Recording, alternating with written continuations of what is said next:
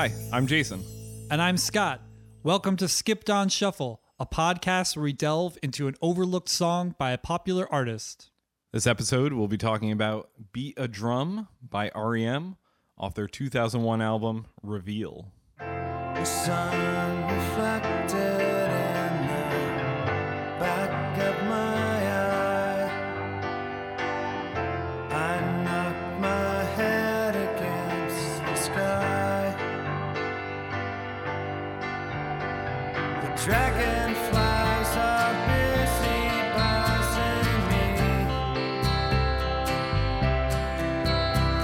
The seahorses and free. There's been a few Skipped on Shuffle episodes that we've done so far where one of us has been a huge fan of a group and the other one has been not so much of a huge fan or even not a fan at all. And this is going to be another one of those episodes where Jason is a very, very big REM fan and I am the opposite of that. You could word this alternatively as someone is horribly wrong and the other person is very right. Yeah, so previous episodes we've done like The Doors and Pink Floyd have been episodes where Jason has been a big fan of a band and I haven't been, and then we've done some other ones where I think the Rammstein episode was more me. So we've done a couple of these now, but this one has been kind of hanging over our heads, I think, ever since we started Skipped on Shuffle, because we knew that at some point we were going to do an REM episode because you're such a big fan and they're such an important band in the history of alternative music. So it makes sense that we should do one. But I've been like, oh, well, you know. And I also knew this, no matter what I did, wasn't going to convince. I feel like I at least had a chance with The Doors, which I think semi-succeeded, but I felt like this one was just like, no matter what I choose, is not gonna... I to prepare for this episode, I listened to this record, and I also listened to the Greatest Hits Collection. I looked at some live stuff on YouTube and kind of like, reacquainted myself with REM because I really don't listen to them at all. And... like I said with The Doors episode, at the end of all my research during The Doors and at the end of talking about our episode, I came away with much more of an appreciation for the group than I did. But no, not with REM. With REM, I came away just more apathy. And I was just like, this band just doesn't do it for me. But, there are things that I do enjoy about the band, which we're going to get to later. So, we can talk about that in a bit. But it's not like I hate everything about them. It's not like this is one of those bands that I wish never happened. Like, I'm glad there's an REM. I'm glad that people, like yourself, and enjoy this band, but it's just not for me. But yeah, we'll get into that in a bit.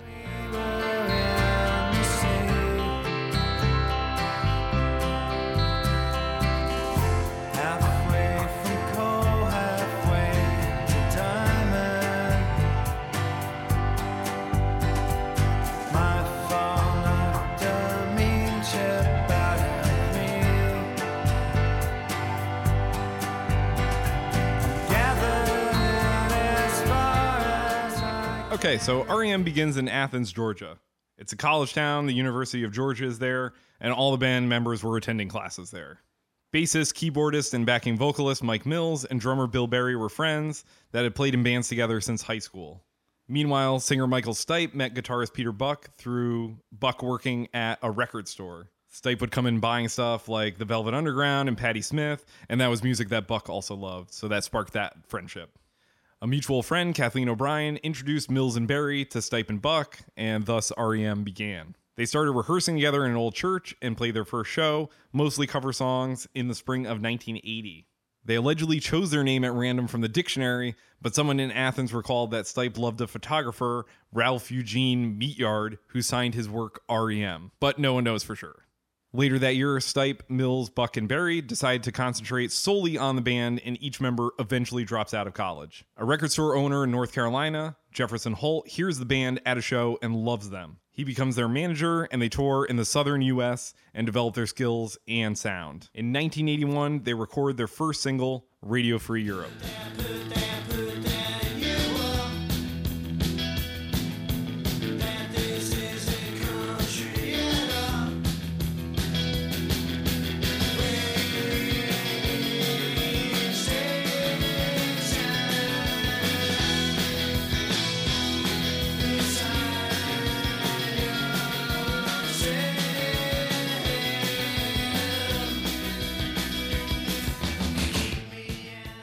The song becomes a huge phenomenon, with their independent label, Hibtone, having to unexpectedly press more copies of the single, and the song becomes listed as one of the top 10 singles of the year by the New York Times.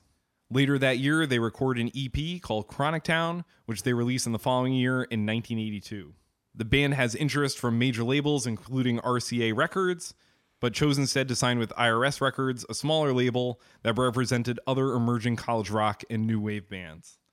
The label wanted REM to work with producer Steve Haag, but the band wanted to continue working with producer Mitch Easter, who had done Radio Free Europe and the Chronic Town EP. The band had a rough time with Haag, who was a perfectionist, which drove the band crazy, and then at one point he took one of their tracks and decided to add keyboards, which the band absolutely hated. They complained to the label, and IRS agreed to let them continue to work with Easter and his producing partner, a guy by the name of Don Dixon. Together, they record their debut album, Murmur, which is released in 1983. It receives tons of acclaim from critics. Rolling Stone names it the record of the year, and they hit number 36 on the Billboard charts. The band developed quite a following due to college radio and made their debut television appearance on The Late Show with David Letterman later that year. The band gets to work on a new record with the same producers, and in 1984 released Reckoning. The album attempted to get more of the live feel of the band. It was critically praised and hit number 27 on the charts. Despite the acclaim for the first two records, REM chose to travel to England and work with a new producer, Joe Boyd, for their third album, which would be Fables of the Reconstruction. The album was thematically a concept album centering on songs about the South, which is interesting considering they were overseas and maybe partly inspired by the fact that they longed to be back home. While the album performed comparably to their previous releases and got to number 35 in the UK, critics complained about the dark and murky sound of the record, and not thematically, but taking issue with the recording itself. For their next album, 1986's Life's Rich Pageant, REM would work with producer Don Gaiman. He helped the band craft a clearer sound. Most notably, Stipe's vocals are brought more front and center and can be heard more easily than on previous releases, as you can tell with Fall on Me. By the sky until the sky, until sky, until the sky.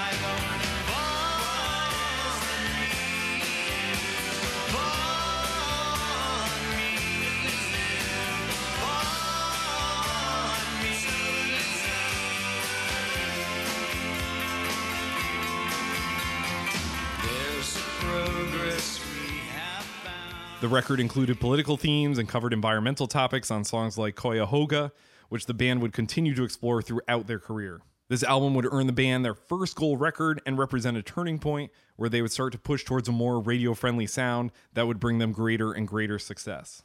Next, the band began to work with producer Scott Litt, a collaboration that would continue for nearly a decade.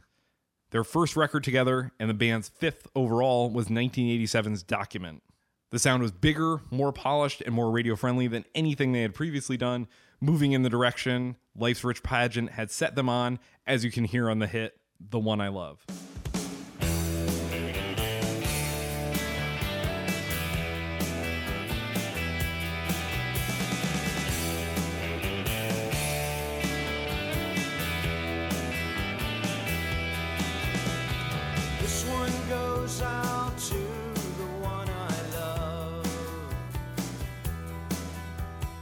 This one goes out to the one I've left behind.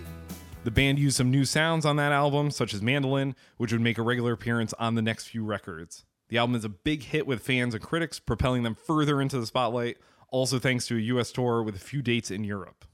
By this point, the band's deal with IRS label was over, and the band signed with Warner Brothers Records. Some fans saw this as the band selling out, but REM was unhappy with the lack of distribution of their records in Europe, and Warner Brothers gave them total creative control in that deal. They released their sixth album, Green, in 1988. The record mixed big rock songs with the softer side, using acoustic instruments on several tracks. The band toured for a year, and after being exhausted by that tour, took the following year off. Feeling refreshed, the band records a new record and releases Out of Time in 1991. This record is huge. It debuts at number 1 in the US and the UK, and the lead single would end up being one of the band's most recognizable songs, Losing My Religion. Oh, life is bigger. It's bigger than you are not me. Believe distance in your eyes. Oh no, I've said too much. I set it up. For the record, the band relied on mandolin and acoustic guitar to write a lot of the material, which was quieter and more subdued than previous records, especially the last two. Interestingly, the band didn't tour to support the record, but did a few shows here and there, including a performance for MTV Unplugged.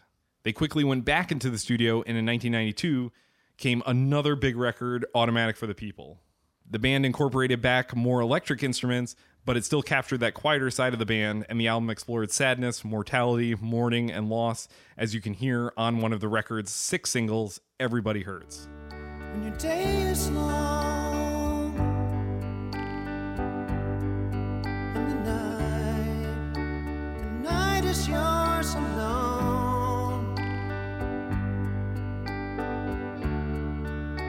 You're sure you've had enough of this life.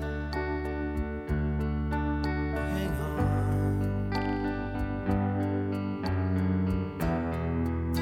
Don't let yourself. The album was insanely popular and critically acclaimed, helped by a few upbeat tracks like the Andy Kaufman-inspired Man on the Moon. Now, Andy, did you hear about this one? Tell me, are you locked in the pond? Andy, are you goofing on Elvis too, baby? Are we losing touch? If you believe they put a man on the moon, man on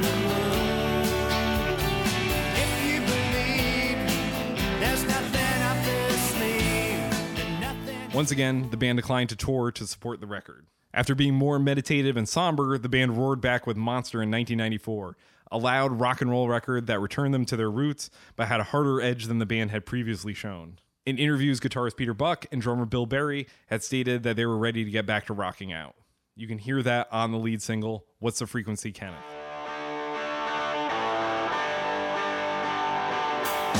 What's the frequency, Kenneth? This show been so drained.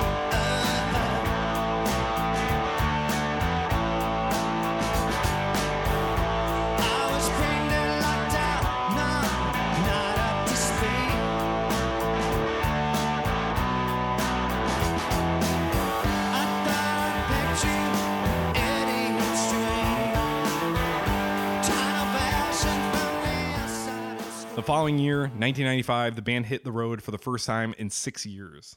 It was a world tour that saw the band playing in stadiums and big venues. While a success in terms of ticket sales and the band's popularity, a series of health problems would plague the band on the tour. Most seriously, drummer Bill Berry suffered an aneurysm on stage during a performance in Switzerland, nearly dying. While he recovered, the incident would cause him to rethink continuing in the band, but we'll come back to that because I think, in part, that event plays a considerable role in the song we're talking about today, Beat a Drum. Later on in that tour, bassist Mike Mills needed surgery for an intestinal issue, and Stipe had surgery for a hernia. Getting old sucks. Despite all these problems, though, the band was energized on the tour and wrote a number of songs that would appear on their next record. Also during this time, the band negotiated a massive contract with Warner Brothers Records, rumored to have been 5 albums for $80 million, which was one of the biggest deals for a band ever. I feel there are movies that are made for less than $80 million. Like, that's a lot of money for, I mean, the typical recording contract for a band like REM, at this point, at the height of their game, pretty much, is going to be multiple millions of dollars for absolute sure. But $80 million, like that's nuts. It at least gives you some sense of just how huge the band was. I mean, no one has confirmed, I think, the number or anything, but clearly, I mean, it had to have been like an incredible amount of money. And based on their previous success, you were just like, this band is just going to continue to get bigger and bigger. Right. Little do they know. But wait, there's more. So their next record, 1996's New Adventures in Hi-Fi, sounded like a mix of the few previous albums, having the glam rock sound of Monster alongside some more subdued acoustic tracks. While the album did fairly well critically and commercially, it was nothing like the run the band had been on for the past several years. At this time, the band was undergoing some serious changes. They left their longtime manager, Jefferson Holt. If you remember, that was the record store guy turned manager that was there from the very beginning. The story suggests it was about a sexual harassment incident and not anything related to record sales or something like that. Their lawyer becomes their manager, but the big change was drummer Bill Berry leaving the band. The band was set to start writing new material, and just before they got started, Berry broke the news to them. He said that despite loving his job as a rock drummer, he didn't feel as excited about things, and maybe it was time to move on, which he did, to farming. And that's not to put anything down about farming. It's, you know, serious and important. But think about like seeing some farmer sitting on a tractor somewhere, and they were like one of the biggest drummers and one of the biggest bands like in the world. It's just, it's hard to kind of wrap your head around, but we'll talk about that a little bit later. So Berry is fine though with leaving the band and allowing the band to continue as a trio. And Stipe remarks, "For me, Mike and Peter as REM, are we still REM? I guess a three-legged dog is still a dog. It just has to learn to run differently." So I feel like for Michael Stipe, always that kind of cryptic, like, is that optimistic? Is that pessimistic? I'm not really sure. So the band isn't quite sure what to do. They had planned on using drum loops and doing more experimenting with percussion, but there's a big difference between that and not having a drummer to play with. Different drummers end up coming in to help the band record, but they struggle to get through this record, and they almost decide to break up during the recording of it. But in 1998, they released their 11th studio album, Up. The album is electronic and experimental in many places, particularly for REM, which even they had veered off into folk and country stuff, but was still, you know, a basic guitar, bass, drums, vocal band. One of the more recognizable tracks, both as REM, as you had known them, and from this record is Day Sleeper. Everywhere is calm. Hong Kong is present. Taipei wakes up and talk of circadian rhythm. I see today with the newsprint gray. My night is colored.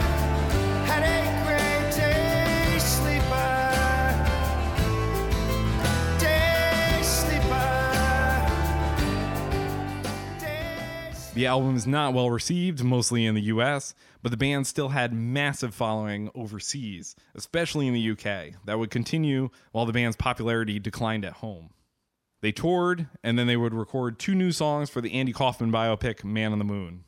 In 2000, the band starts writing and recording, releasing Reveal in 2001, which our song today, Beat a Drum, is on.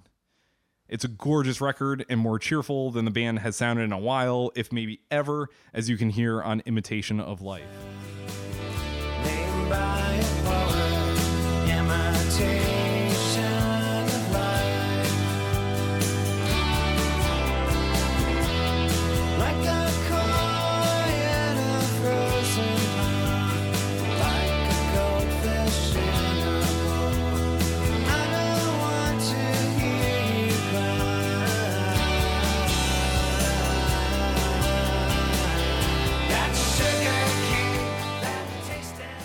We'll come back around to this record, though, in just a few minutes. The album is comparable to Up in terms of sales, but the critical reception to Reveal was much more positive. The band decides to play a number of smaller shows and various promotional gigs rather than do a full tour. In 2004, they put out Around the Sun, their 13th studio album. It received middling reviews and sold even worse than Up and Reveal. This was the first REM record since Green back in 1988, not to make the top 10 in the US charts. The band did tour behind this one, and I finally got to see them. And despite this record obviously not being one of their best, the tour was great, and I think some of the material on that record sounds better live and mixed in with their other stuff. And I actually almost picked the song I Wanted to Be Wrong from that album for this episode. After these critical and commercial punches, REM released Accelerate in 2008, a rock record filled with several short, heavy, fierce tracks that showed the band still had fire in them and the old REM was still there. Rather than a single, take a listen to the opening track, Living Well is the Best Revenge.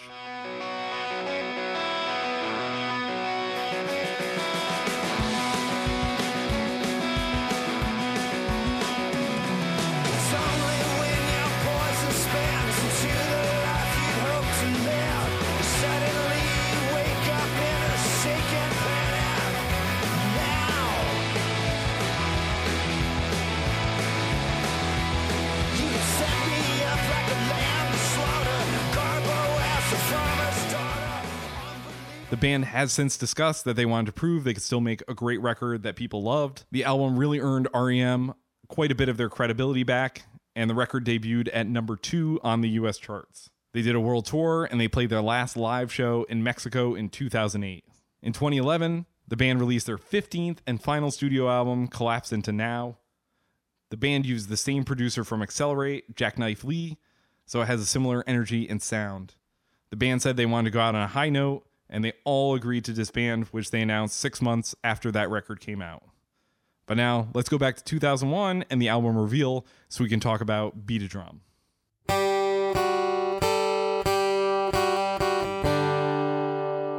We hope you're enjoying this episode of Skipped on Shuffle. Right about now, in most podcasts, you'd be hearing an ad for something, but we are trying to keep Skipped on Shuffle ad-free, and the way we're going to be able to do that is through Patreon. Please visit our Patreon page at patreon.com/skippedonshuffle.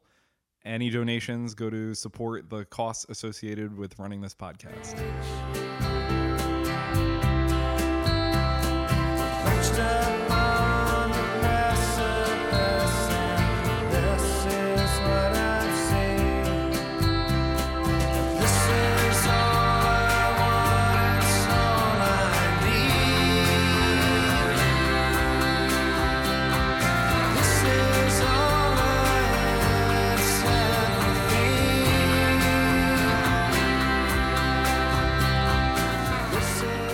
Just went through REM's history, and as you can tell, there's a lot of stuff in there. There's 15 records over, multiple decades of time, going through major shifts in the world of music. You have the beginning in the 80s where there's a lot of new wave and a lot of synthesizers and artificial sounds. Then you have the 90s with the explosion of grunge, and it goes all the way through into the mid-2000s as well. So it's like, this is a band that's been active over many periods of time where music was shifting into different types of directions, but the band still keeps its own like sound and aesthetic going through all of it, which is pretty impressive.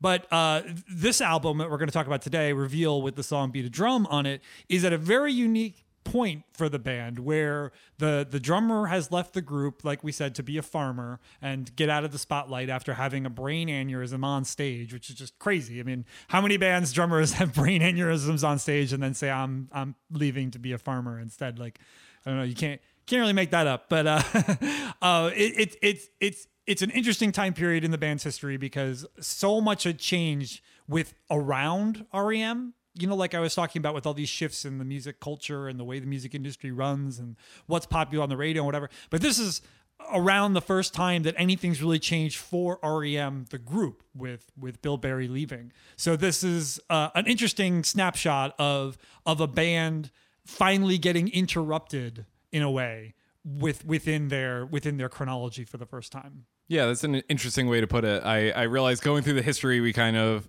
It sometimes is devoid of context of like what else is going on in the music industry. But yeah, I mean, this band, like we talk about kind of the decline of popularity of the band for like the later albums. But you have to remember, like, there's this whole huge shift happening independent of, that the band has no control over. They're just still, going through and making records how they feel like they should be, recorded and made. And I'm sure, talking or listening to any of the band members talking about other music, I'm sure they don't care about what is happening in the in the outside world of commercial music. But yeah, this record is really interesting to me, and it sits in the middle of this time where a lot of people feel like the band really went afield where, Bill Berry leaves. They record Up, which is like just this weird kind of record, even for the time of the post grunge era. It's still like an odd record if you ever put it on and listen to it from beginning to end, and didn't know it was REM. You might not know it was REM. Basically, to Reveal, which is kind of like taking, I feel like, the good parts of that album and the things that really worked in making this like gorgeous, lush record. That the band members really describe as this kind of like summer record. And I think if you throw it on, you can kind of get that feeling. Like, it feels like you're like laying out in the sun just kind of losing track of time and where you are, and there's very much that feeling on this album. But I think the other thing that makes it interesting, and a couple things that I just want to mention are, I feel like this isn't a record that a young band could make. Like, this sounds like a really just like mature album, as weird as that might sound. And I also feel like this is an album for, if you're already a fan of REM, I feel like this is a hard record to listen to if you're not a fan of the band, or to convince someone about why REM is so essential to, you know, your 80s, 90s era alternative rock music. Like, putting on this record isn't going to convince anyone that REM is this amazing band, I think, despite the record being, I think, just really well produced, really well crafted. But it's not even... I think for me as a huge REM fan, I don't even think I'd choose it in like my top 5 of REM records. Well, it's interesting because when you're a young band, I feel like universally most young bands have a lot to prove. Like, they have to make their stamp on the world, and they come out guns blazing because they know that they have to one up all the other bands that are also fighting for that time in the spotlight.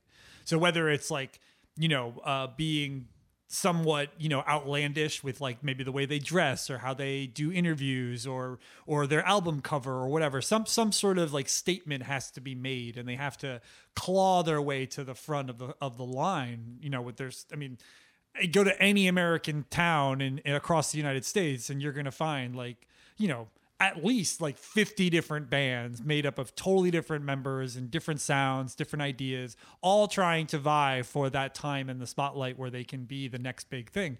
So, you know, REM is well past those days. You know, that was at this point when Reveal comes out, that was 20 years ago. Like, so they've already established themselves. They've already had their big hit record. They've already done their big things. They've done their big tours. They did their television spots, they had the controversies and the success and all that already. And like you said, like, this is a mature record where they just sort of sat down and were like, we don't have to do that anymore. We don't have to prove ourselves to the world. We've already done that. We're already REM. We're already, you know, legends in our own time when it comes to alternative, independent, college style music. So why not just sit down and make a record that's, you know, very quiet with lots of piano and lots of acoustic guitar and very lush and produced? And why not do that? Because who cares? Like, we don't have to prove things to anybody anymore. Yeah. Like I said, this sounds like a summer record, and it almost sounds like I'm just going to, you know, take my lawn chair, chill out in the sun over here and just, you know, have a good time, and whatever you want to make of this thing, you know, is up to you. But we're pretty proud of this record. And I mean, that's the interesting thing about this band is, I mean, they went to different places, mostly recorded the album in Vancouver and Ireland, and the band talks a lot about how nice it was just to basically like get away from everything, where, you know, probably most of the time when REM is mentioned, just considering what up sounded like and just kind of the what people perceive, I guess, as the decline of the band, at least justified, you know, commercially if you're looking at like sales numbers.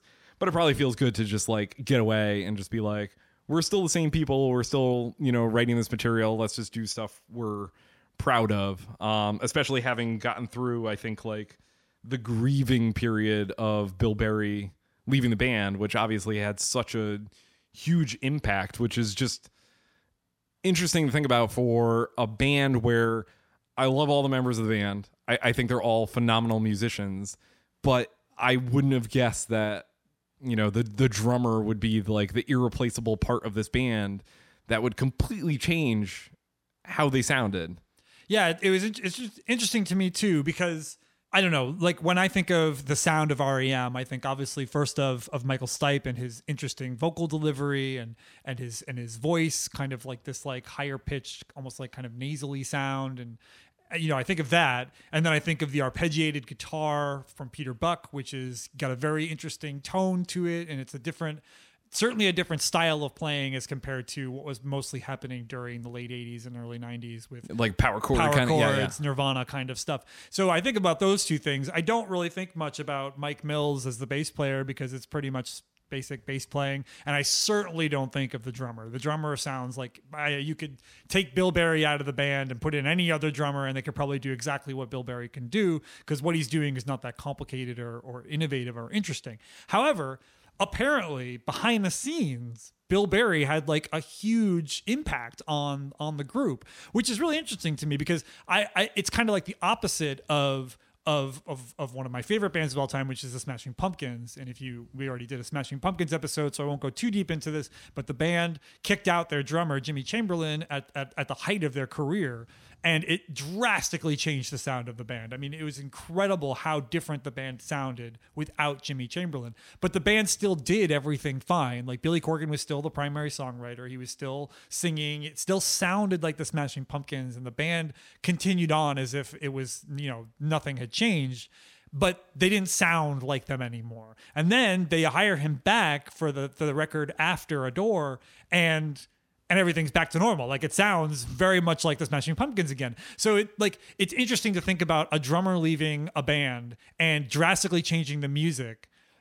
But then you have a drummer leaving another band, REM, and the music still sounds kind of REM-ish, but apparently behind the scenes it wasn't at all, because from what we've done with our research here, we found like the band just like we said, threw their hands up in the air. Like, what are we going to do? Like, we don't have this drummer. He doesn't play like a 4 on the floor beat. Like, something, I don't know if it's a songwriting aspect or even just like a personality aspect. Like, maybe, I mean, I don't know the inner workings of how REM worked at the time, but maybe like Michael Stipe and Peter Buck like would constantly butt heads about like what direction to take things in. And maybe the drummer came in and was as a kind of moderator, and without that, things just didn't work out. I don't know what it was, but clearly it was such a huge deal. And then we have this song, Beat a Drum, which obviously from the title alone, you can guess is about, this drummer leaving the band or about, well, I guess more about like him personally, almost like a friendly letter from Michael Stipe to Bill Berry kind of situation. Or I feel like to some extent, Stipe putting himself in what was this guy feeling when he made this decision? Yeah. Potentially. I mean, it's a pretty weird moment for the band. And also too, like before Berry decided to leave, they had already made this decision. Like, we're going to do more electronic stuff and drum loops and synth and programming and kind of like digitally meshing things together. That's really interesting to wonder, would that stuff have still happened if Bill Berry was still in the band? I mean, it's just this record is very interesting for that reason. But let's turn to a little bit focusing more on Beat a Drum specifically.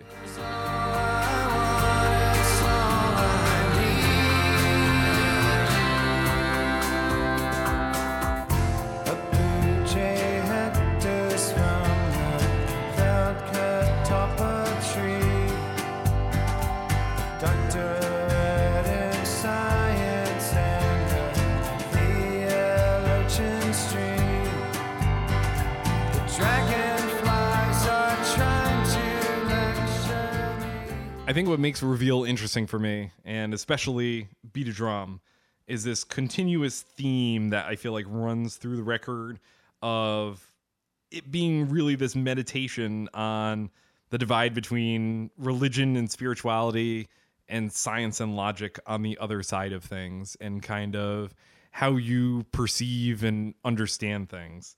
And I know we just talked about the record, but I'm just going to jump back before we hop into Beat a Drum just to kind of like set up some of this where these themes appear in the lyrics.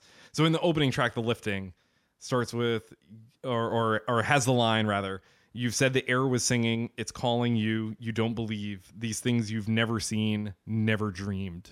So there's this idea of some kind of subjective perception going on and this kind of something happening behind the scenes that isn't maybe clear to other people or possibly not entirely clear to you.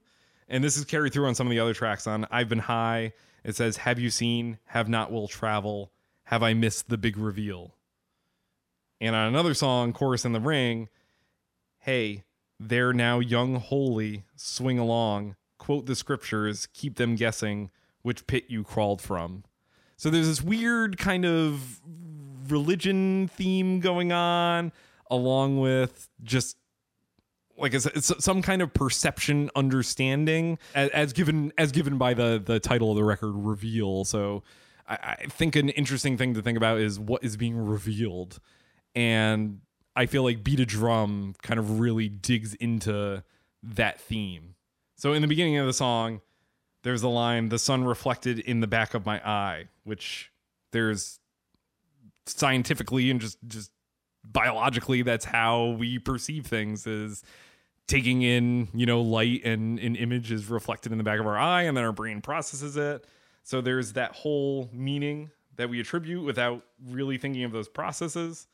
And then there's another line, "A doctorate in science and a theologian's dream," which I feel like now incorporates some of, you can understand things from a scientific, logical point of view, but you can also think about things from a more religious, spiritual side of things. And I feel like that's kind of what this song and this album kind of deal with. I realize that I'm making kind of a short argument here, but I feel like if you listen to this album from beginning to end, I think you would walk away with some of the similar feeling. I haven't been able to quite pin it down. And I mean, that's part of why I like REM, is just the weird crypticness of Michael Stipe's lyrics, where I might walk away and be like, I'm pretty sure this is what this record is about. And someone else might listen and walk away with a completely different feeling and understanding to things. But I really feel like there's something to that throughout this record, this kind of like tension between the two sides of things. I see how it says if we were in the sea, but this is all I want, it's all I need. This is all I am, it's everything. When I listened to this song, I had already done the research on the record, because I don't really know REM too well. So I had to sort of dive into the history of the group and the history of the, making of this album to figure out like what was going on at the time to try and, use that to figure out my perception of what was going on. And for the whole record, I definitely get what you're saying about like the lushness of the production, how like summery it could be, like, some like a summer album kind of stuff. But the thing that hit me the most about this particular song was how blatant it was about the drummer. And, you're sort of picking out these lines about like, the theology and science kind of, butting heads within Michael Stipe. And that might be something that's like for the whole record.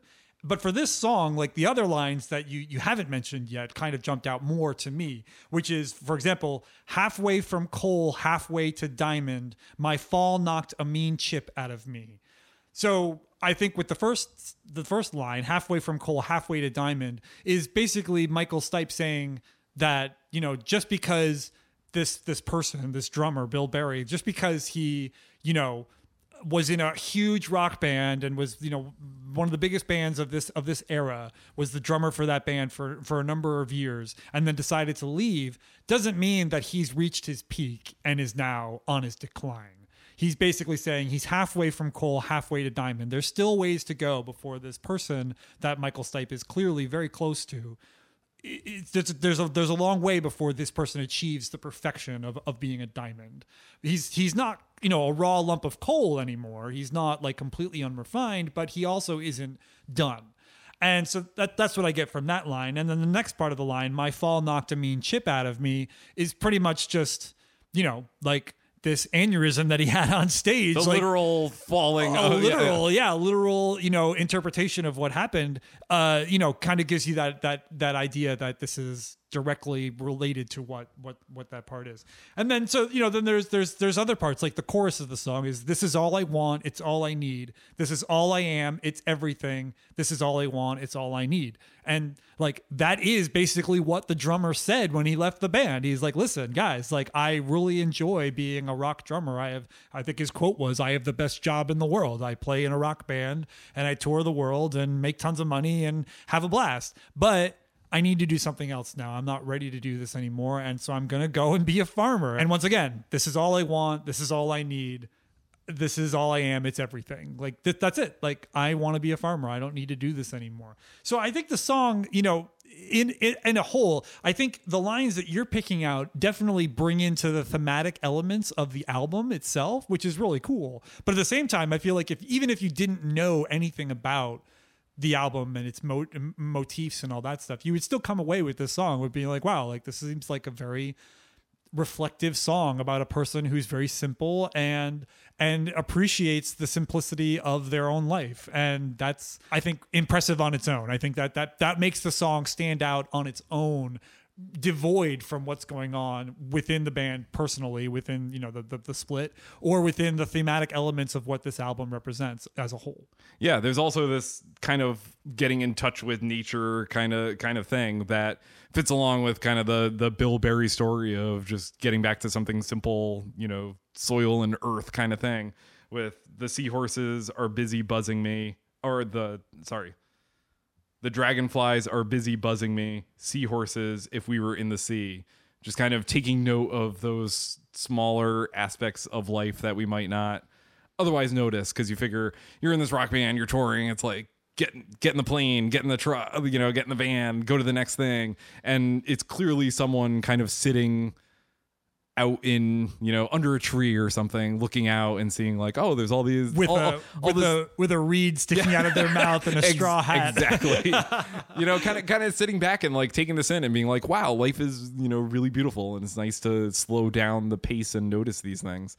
And I realize we've talked a lot about the taking the song as being Bill Berry's point of view, but it might also be just the point of view of the band in general. And that must be kind of hard for the band to be like, have Bill Berry come in and say, you know, here's how I'm feeling, here's what I've decided to do, and deciding, okay, well, we're going to continue, and then writing a song and being like, oh shit, this guy is right. Yeah. This guy is right about life. And maybe I feel like when REM ended, they kind of came to the same realization that Berry had years before of just, There's more to this, and it's run its course, and there's nothing to be upset about or regret. Like we've had a great run, and we all love this thing, and it's okay to just be like, it's over. And yeah, it just took them 10 years longer to get there than it did for Bill Berry. And and there's like these other things to think about and consider.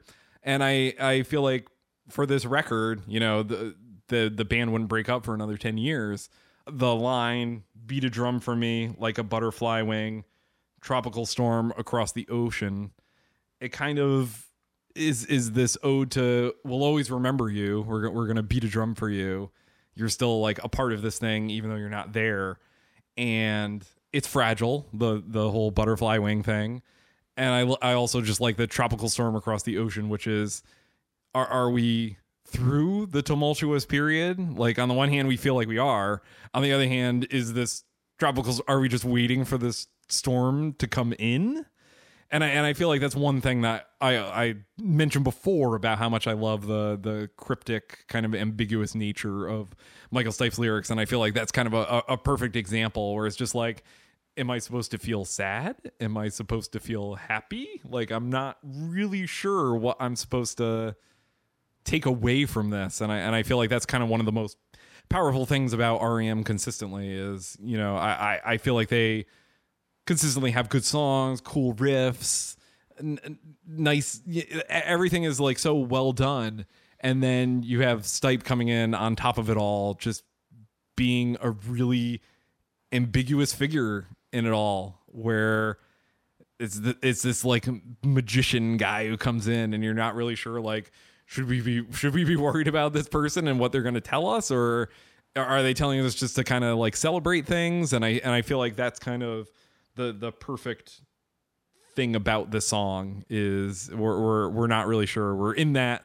halfway to coal, halfway to diamond, where we're just sitting somewhere in between and we're not really sure how things are going to go.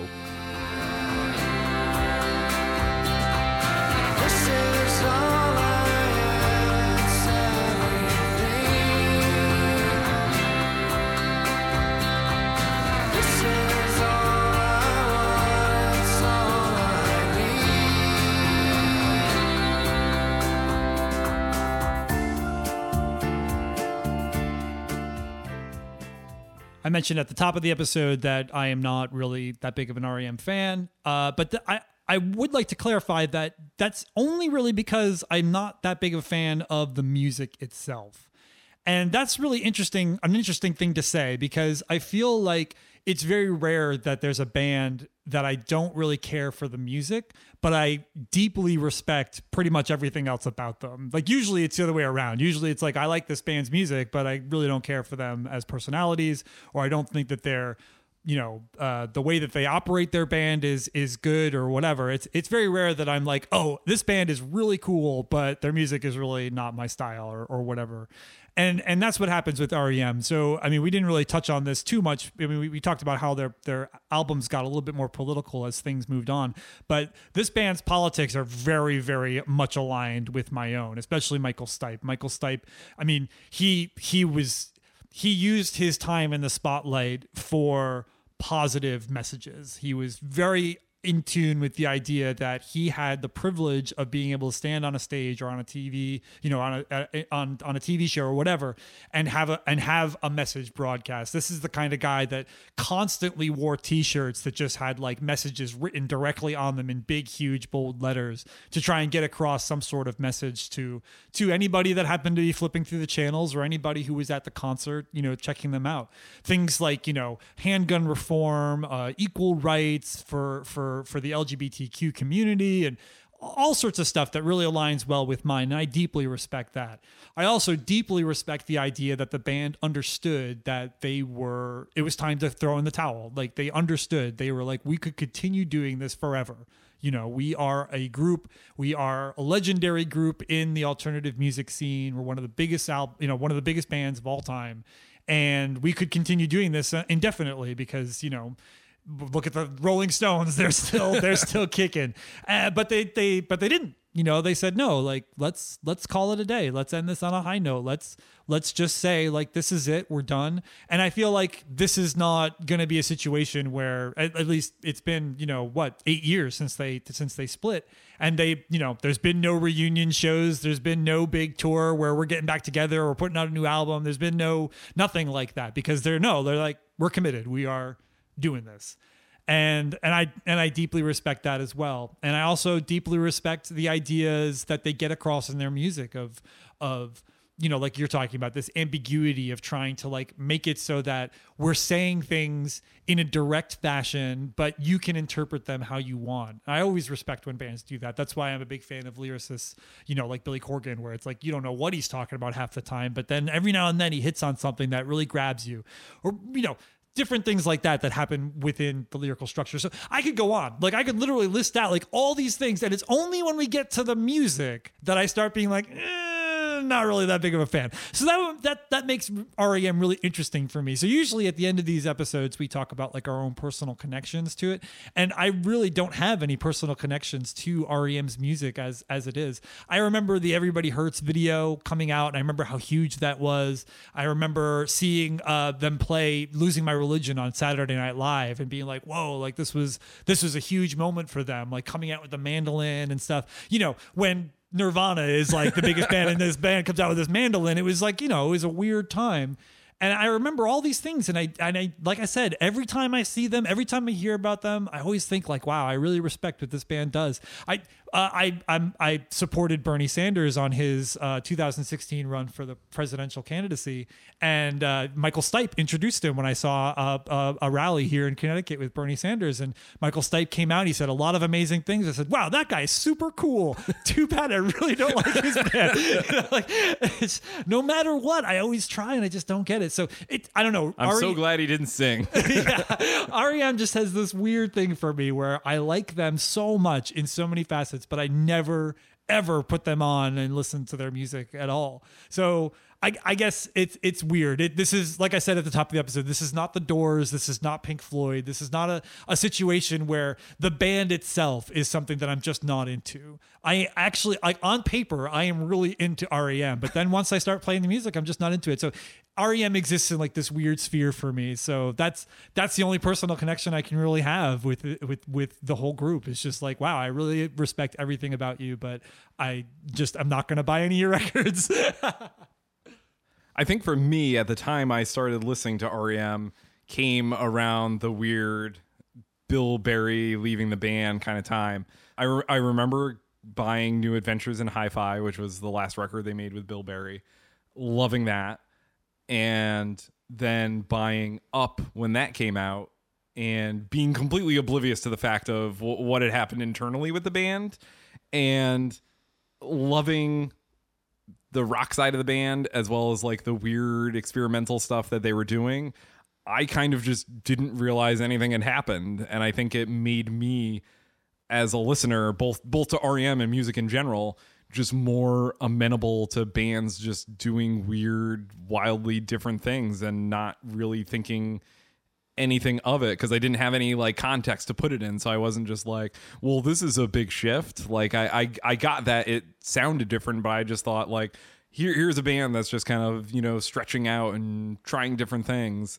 And I don't know, I think coming into REM at that time just made me a better music listener. So as I started like digging through their back catalog, as well as keeping up with everything they were currently doing, was kind of an interesting trajectory to take. And I feel like for a lot of the bands that we talk about, we do kind of come into listening to these bands at really different times. And it's always interesting because sometimes we're just listening entirely retrospectively. Like the band was there and they put out, you know, 2 or 3 albums and then they were done.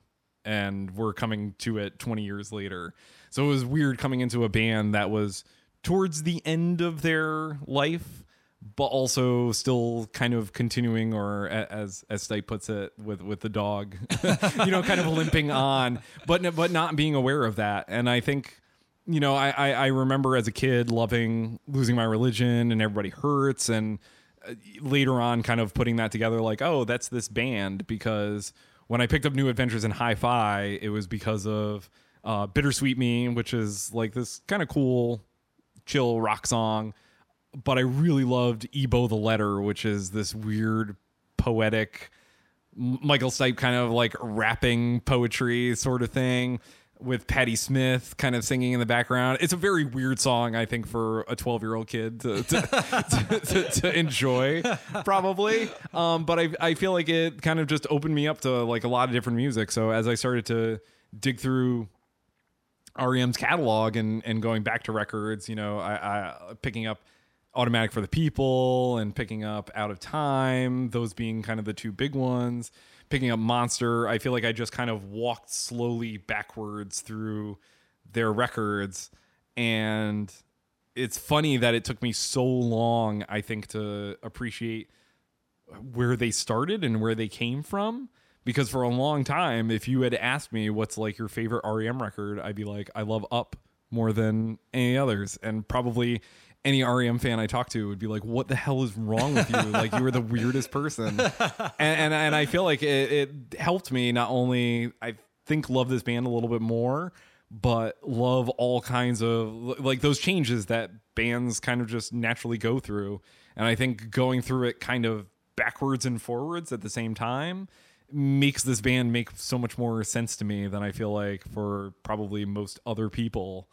And I don't know, it's weird to just kind of convey that, I think, in words. And I think that's kind of one of my favorite parts about REM, where even though, you know, I know you're not a fan of the music, but it's like just some kind of overall mood and sounds that this band is able to make that are so wildly different that I think I connect to all these different things. And I feel like for discussing our personal connections to bands, this is one that I can't kind of easily disentangle to be like, oh, it's this particular thing at this particular moment. It's just kind of all entwined with like how I've grown up and how I've come to kind of appreciate music, and especially rock bands that stretch kind of the boundaries and do so many different things where they veer into electronic stuff or they go kind of like country and folky. It's made me so much more open to all those different directions and appreciate all that, I guess, breadth a lot more than I feel like for maybe any other band that I listen to, where, you know, whatever a band decides to do, whether it's, you know, we're going to do quiet acoustic stuff now, or we're going to do loud, heavy, dirty rock and roll, I'm just like, okay, whatever. It's all, you know, it's all good to me. And I kind of thank REM, I think, mostly for a lot of that. More than I can, as I said, more than I can kind of put into words or convey. So I feel like I want to close on, I love Reveal. But like I said, I don't think this is the record that's going to get you into REM. I would probably recommend to people starting somewhere early, middle. I mean, the hit records are just hit records, and they're super enjoyable to listen to. But I think if you're going to pick up anything, Life's Rich Pageant, I think, is my favorite REM record. Green has really grown on me over the years. And I still love New Adventures in Hi-Fi. I feel like picking up one of those records where it was kind of a transitional sort of just before kind of the big changes happened, I feel like are good inroads to REM, because I realize, you look at any band, and I feel like this is kind of a roadblock that I run into all the time when I there's a band that I'm not familiar with, when you're like, holy shit, there's 15 records. I don't even know like where to start with this. But, I would really recommend, Life's Rich Pageant, Green, and New Adventures in Hi-Fi, and then just kind of... And not this one, not Reveal. Yeah.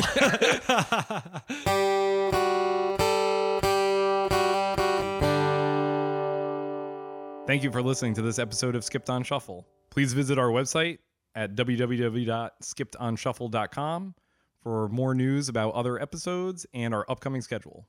We are also on Twitter, Instagram, and Facebook. Please visit skippedonshuffle.com for links to all of our social media pages.